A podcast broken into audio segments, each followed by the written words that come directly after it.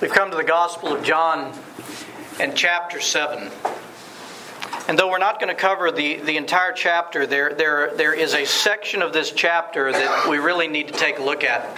But the reality is, until we come to understand the setting in which this gospel was written, uh, Gospel of John, chapter 7, what we see is the occurrence in the life of our Lord Jesus Christ until we have some background, we are never going to understand what Christ teaches, not only about himself, his revelation that he gives his people during a particular feast day in the Jewish calendar, but also what he tells us about us.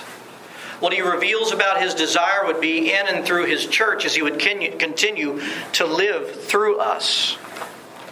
So the Gospel of John in chapter 7 takes place at a particular feast celebration in the liturgical worship cycle of the Old Covenant people of God, the Hebrews. Okay? Many of you remember that just like we have a liturgical cycle going through the life of our Lord Jesus Christ, and what's the focus? Everything that He did for us at every stage of life was for our salvation. And so we go through our liturgical calendar from, from the, the birth of the Blessed Virgin Mary to the birth of our Lord Jesus Christ. And, and I could go on and on through the whole life of Christ, culminating in Holy Week and Pentecost, the outpouring of the Holy Spirit, and all of this cycle, it has to do with what God did for us through Jesus Christ. In the Old Covenant, they did have liturgical feasts mandated by God in Exodus and Leviticus, spelled out that you are to remember what I've done for you. Because God had delivered them. And every one of their feast days was a remembrance, just like we do today, with the exception of the fact that we are now filled with the Holy Spirit and can gain grace in the experience of Him you see. But the cycle was the same what God had done or continued to do for his people. And unless we understand the feast day that Jesus presents himself at, we cannot possibly begin to scrape the surface of what Jesus reveals about himself on this particular feast. Okay? So I want to remind you just very quickly in the Jewish Hebrew liturgical calendar, there were seven main feast days. There are a bunch of minor ones, but there were seven main feast days throughout the year. I'm briefly going to go through them, what it was and what it remembered. Okay? And we'll come upon the one we're dealing with today. Of course, we know of the feast of Passover. Right? Christ, our Passover sacrifice for us in the New Testament. But in the Passover, it was the feast day, a major feast day, where they would celebrate and remember Israel's deliverance from their captive their person, the one that had them in bondage, Pharaoh, and all that he did. In conjunction with that feast day, there was another major feast day called the Feast of Unleavened Bread. And the Feast of Unleavened Bread is having released Israel from bondage, God calls them by the giving of the law to come out from among all people and become a holy people. A people separated from them. And what in the Old Testament did leaven represent? Remember? Sin. Leaven represented sin. And so they did unleavened bread. Why? When they baked the bread using unleavened bread, it was the remembrance that God called us to be without sin. That we're to grow, flourish, to become a people that were wholly separated unto Him. Had another feast at a separate time called the Feast of First Fruits. The Feast of First Fruits, it celebrated the bounty that God would promise to provide and indeed would provide in the promised land. So even when they got into the promised land out of their wilderness journey, it was a celebration of the abundance of all that God had provided for them, every need for them provided. Then you have the Feast of Pentecost. Now, we're familiar with that from a Christian perspective.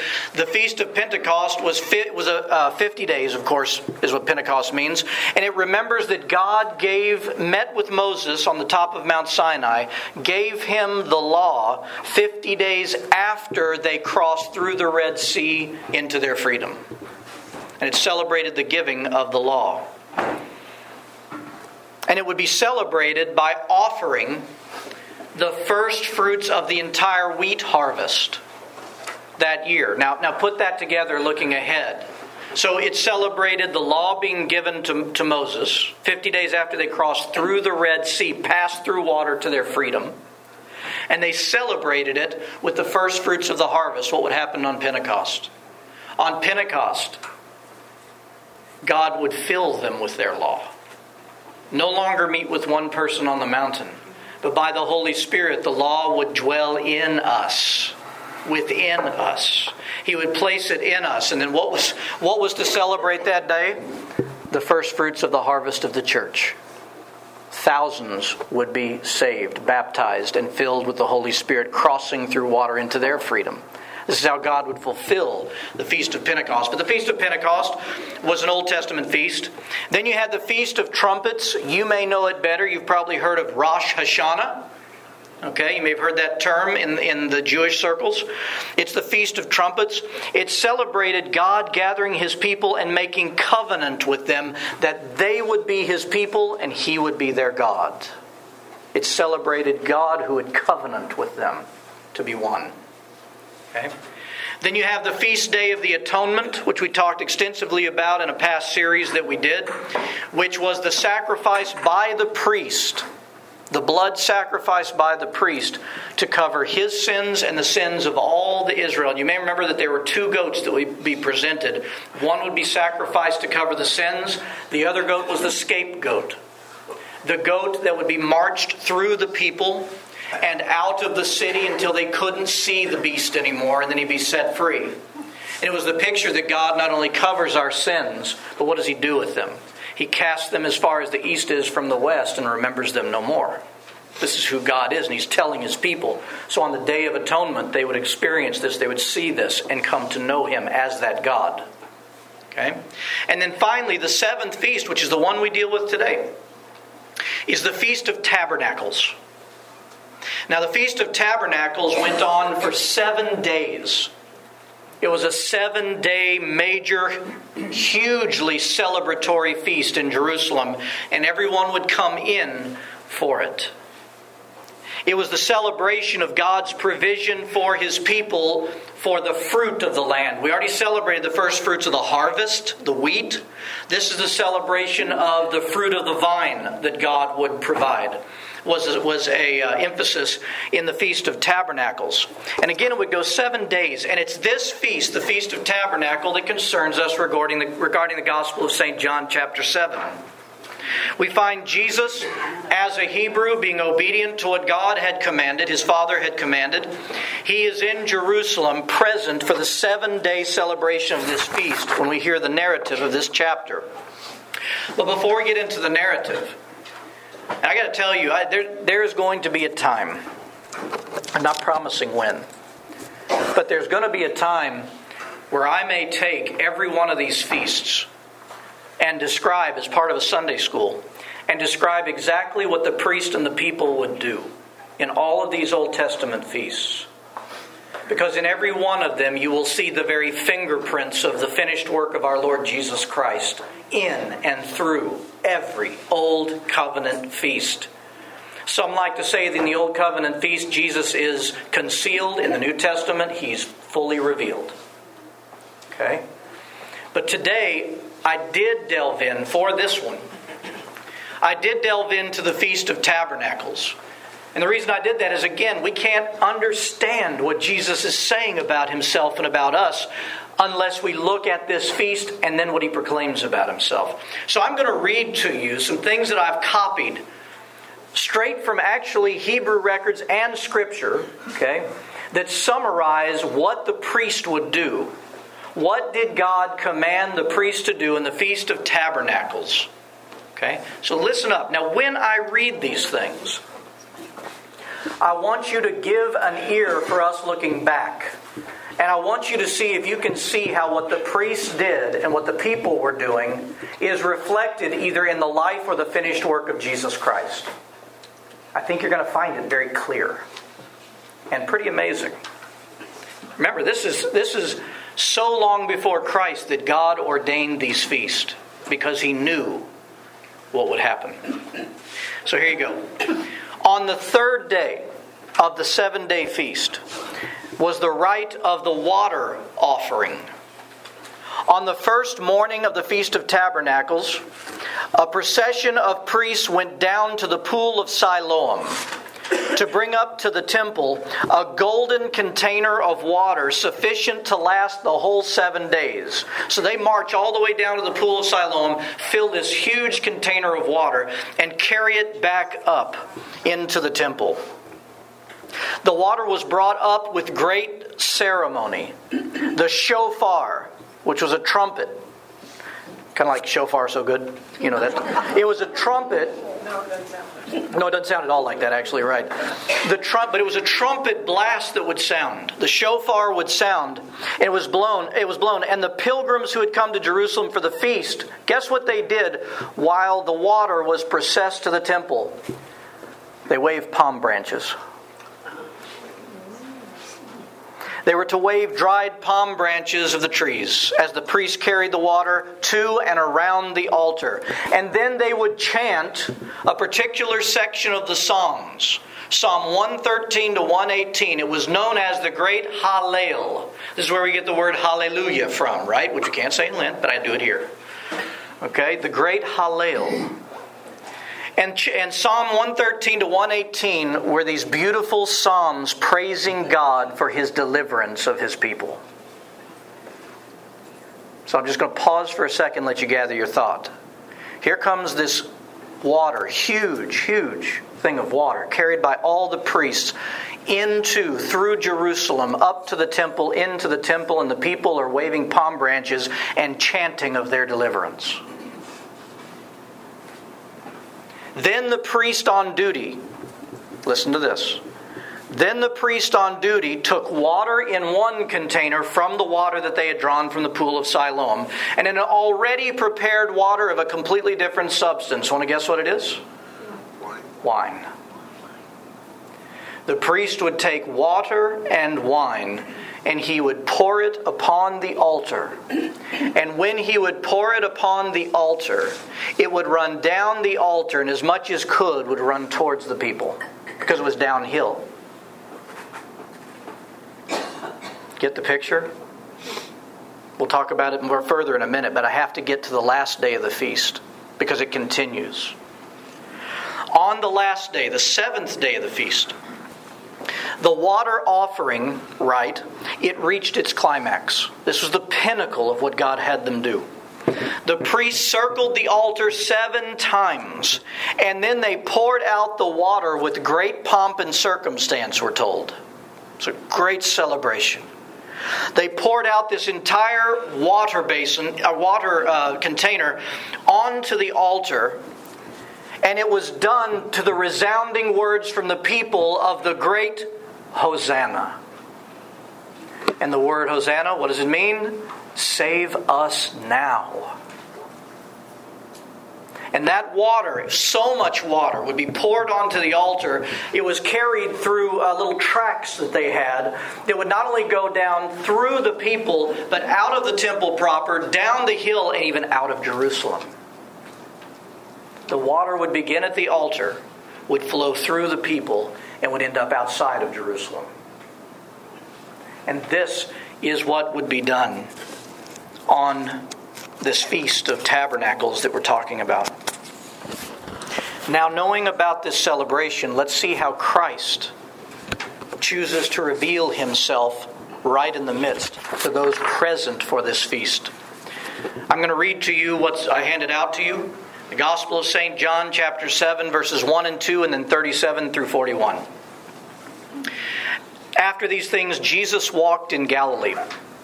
For he did not want to walk in Judea, because the Jews sought to kill him.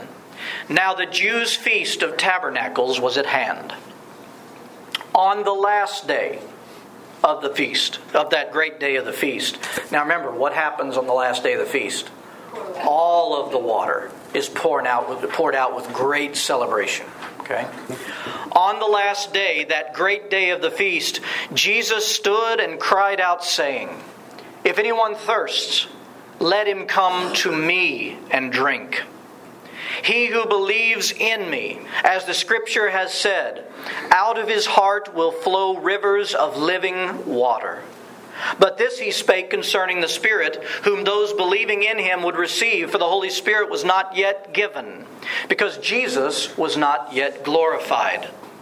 Therefore, many from the crowd, when they heard this saying, said, Truly, this is the prophet. Others said, This is the Christ. What is Jesus doing? He's saying, Everything you've seen here, that water you see poured out, I am that.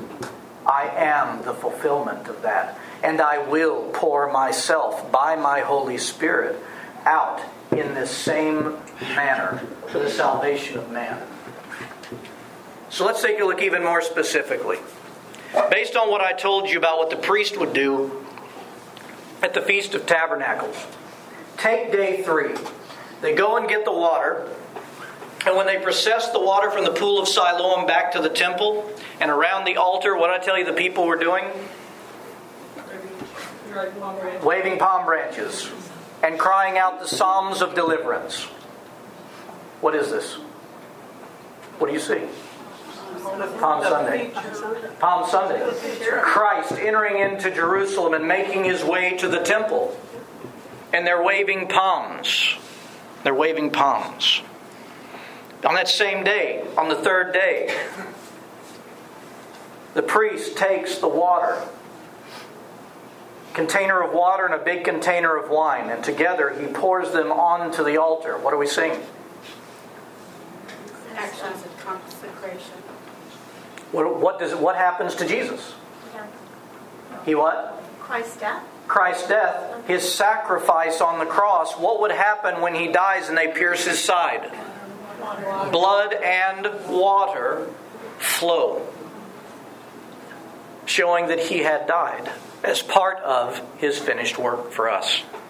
On the last day, the priest takes this huge amount of water and pours it upon the altar so much so that it flows through the people, outside of the temple, down the hills of Jerusalem, out the city through these tracks.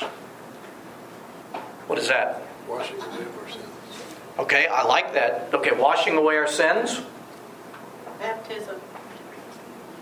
baptism. The Pen- Spirit? huh? Is the Holy Spirit coming to us? When? When would the Holy Spirit be poured out? After Christ died and. Right? At Pentecost. At Pentecost. At Pentecost, right? At Pentecost.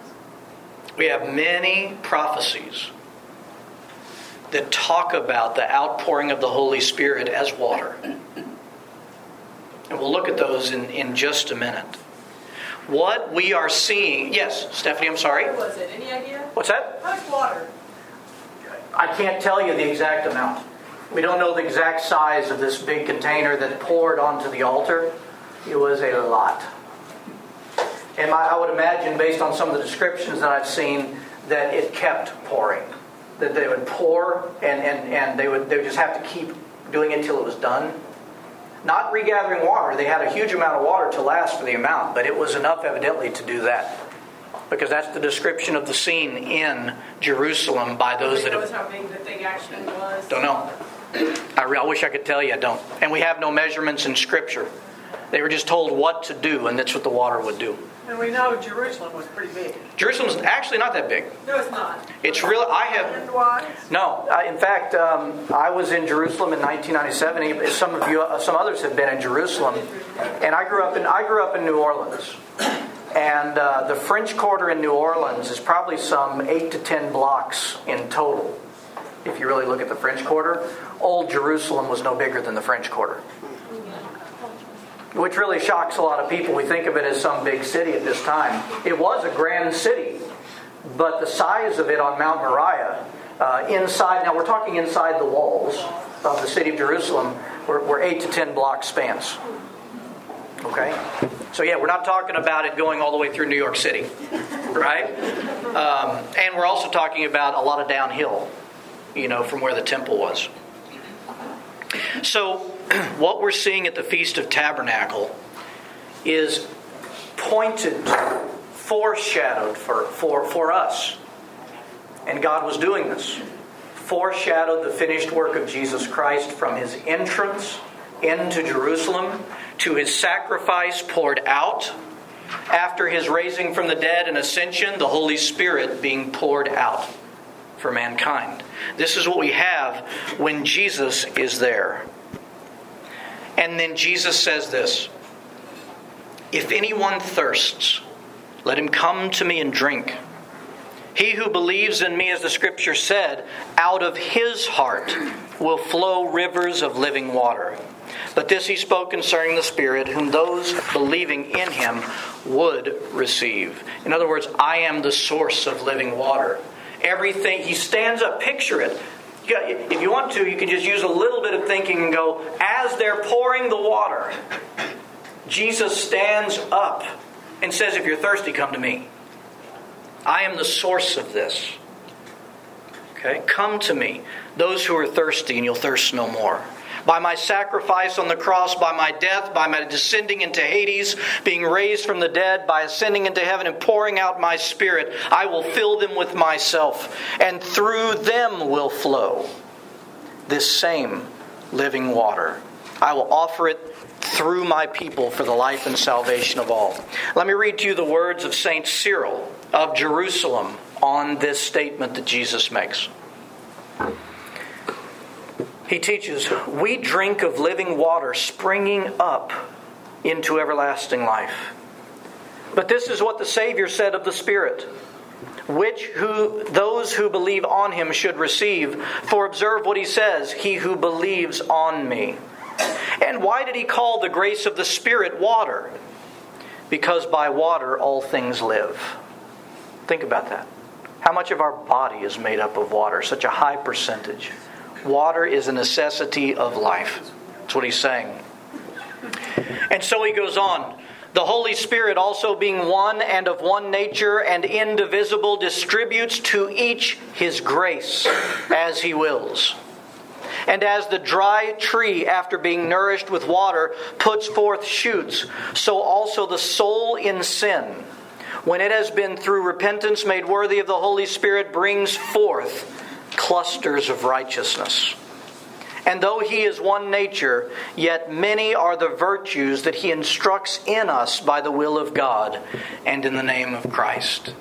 In other words, this water, the Holy Spirit that Jesus is talking about, that he will pour out to us and for us, it lifes us. We who are dried, we who are in our sin, it brings us to life again, just like a dry plant that you start watering all of a sudden and starts going from brown to green, starts springing up shoots.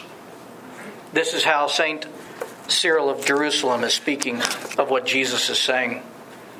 We see this image, by the way, I mentioned to you a minute ago, there are a number of prophecies we see this image very clearly in a number of scriptures. Christ is the source of living water, bringing us to life again.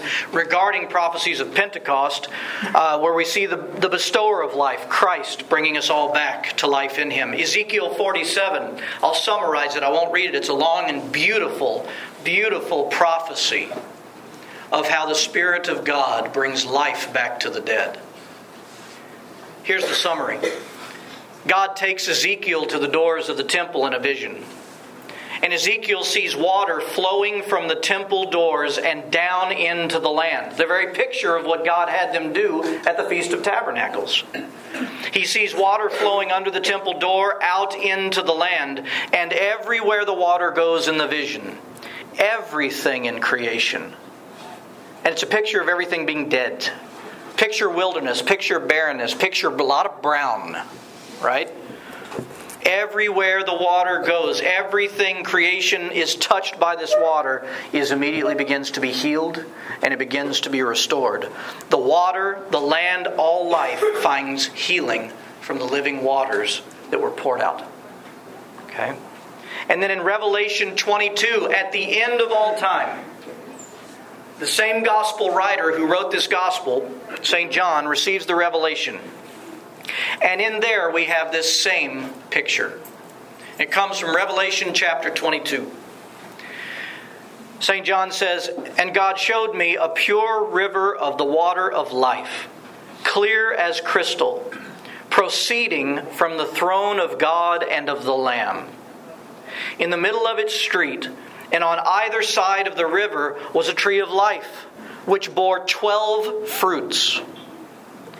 Each tree yielding its fruit every month, the leaves of the tree were given for the healing of the nations. So now we not only in Revelation have the outpouring of the water, which we know is the Holy Spirit bringing everything back to life, but now we see the church in the picture. The church is this tree that bears how many fruit? Twelve. What are the twelve? It's twelve fruit. Jesus is the tree, the twelve are the apostles, and all the leaves that come, they're the church. Every living stone. And it says everywhere that those leaves were given for the healing of the land. We're going to get back to that thought in just a minute. Just a minute. We sing about the truth that Jesus is saying about himself that we see in Revelation and all the things we've seen prefigured in the Old Testament. We sing about this truth during Eastertide, from Pascha all the way leading up to Pentecost, where we no longer sing the uh, uh, the asperges. Thou shalt purge me with hyssop. We sing something different during that one sing, uh, season. We sing this: I beheld water that proceeded from the temple on the right side thereof. And all they to whom that water came were what? Healed. Everyone. We sing it. Very intentionally. Christ has died. Christ is risen. We're waiting for Pentecost. We sing of Pentecost. The water poured out for us. So let me ask your thoughts on something. Jesus says, He not only says, I'm the living water, He says, He who believes in me, as the scripture has said, out of his heart will flow rivers of living water. What does that mean to you? We're supposed to go forth and spread the word. Yeah. What is it that, what's in us, living water, and not just drops? Right. Out of us will flow what? Rivers of living water. But what is, okay, you're correct. So how does this look? What does this look like in your thoughts? No right or wrong answer. I know it's, I'm pulling the question on you. What does that look like? The river, ri- living waters flow, rivers of living water flow through us. Huh? Abundance. Abundance. Abundance. You'll have more new growth. You'll have increase of people. You'll have increase of faith, increase of belief. Increase in faith, increase in belief. Good.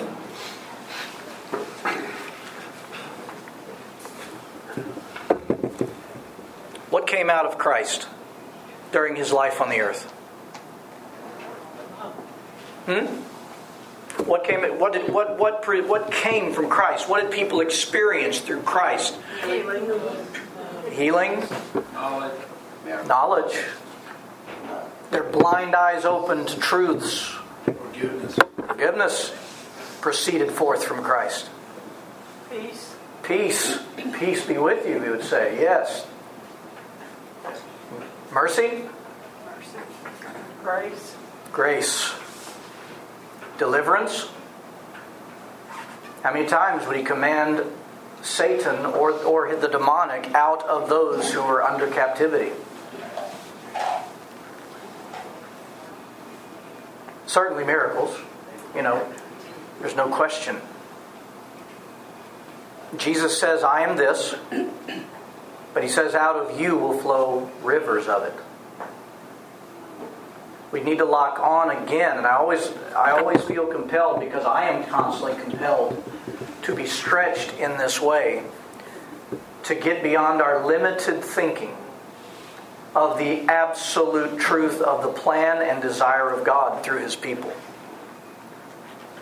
Did Jesus not say in the revelation to John, Christ, the tree, the 12 apostles, the 12 fruit born, all the leaves were given, all the leaves were given for the healing of the nations. You're a leaf. I'm a leaf. it is good for us in relationship with our Lord Jesus Christ.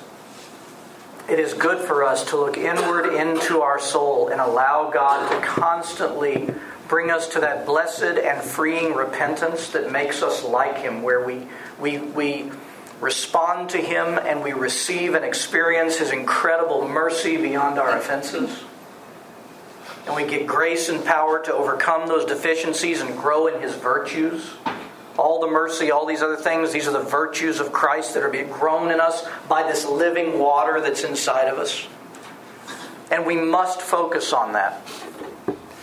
But at the same time, my friends, part of our salvation, by the design of God, part of our salvation is our allowing ourselves to become like Christ in the way He allowed Himself to be used of God. And no one person in this room and no one person in Christ's holy church will be used of God in the same way or even the same way all the time in their own life. But the real truth is, if we are the leaves for the healing of the nations that God has showed in Revelation, so at the end of all time, remember the picture of the end of all time? Are the ones who are with him for eternity the leaves that were used for the healing of the nations, those who received the living water into their life and allowed Christ to spring them back to life. And at the same time, as they spring back to life, they become life offerers, life bearers, life deliverers to those around us.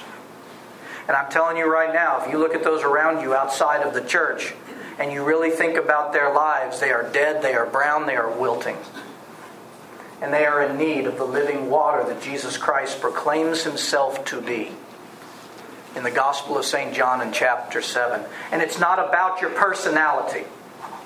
It's not about being an introvert and extrovert, being shy or bold. It is about being available. It is about saying, just like Isaiah, who when his lips were touched with the coal in his vision, when God said, Who will go forth for me? Who will be my mouth? Who will be my voice? All he said was, Lord, send me. He didn't prescribe, Lord, send me like this. He said, Lord, send me. And God did. And he would be the mouthpiece. Every one of us in the church and the church as a whole. The church as a whole, I want you to see, as, is as a megaphone proclaiming the life of Christ in and through it. But the church is made up of all of us living stones who, by the design and desire of God, just as Jesus said, I'm the water of life, he said, I'm the light of the world. Then he turned to the church and said, What? You're the light of the world.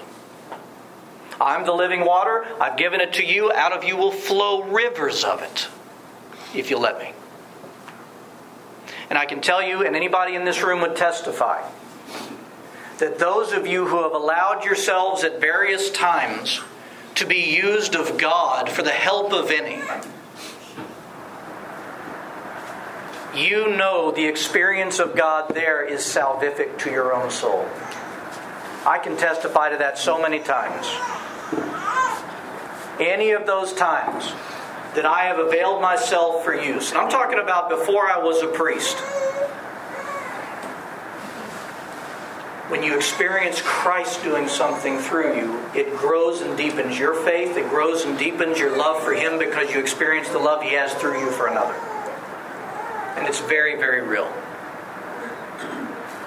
The Feast of Tabernacles showed the whole Holy Week, prefigured it, was a shadow of it, a foreshadowing of it. Jesus stands up at the tail end of it and says, All of this, it's me and I offer myself to you, and I will give you my Holy Spirit, and everywhere that water runs, there will be life. In the name of the Father, and of the Son, and of the Holy Spirit. Amen.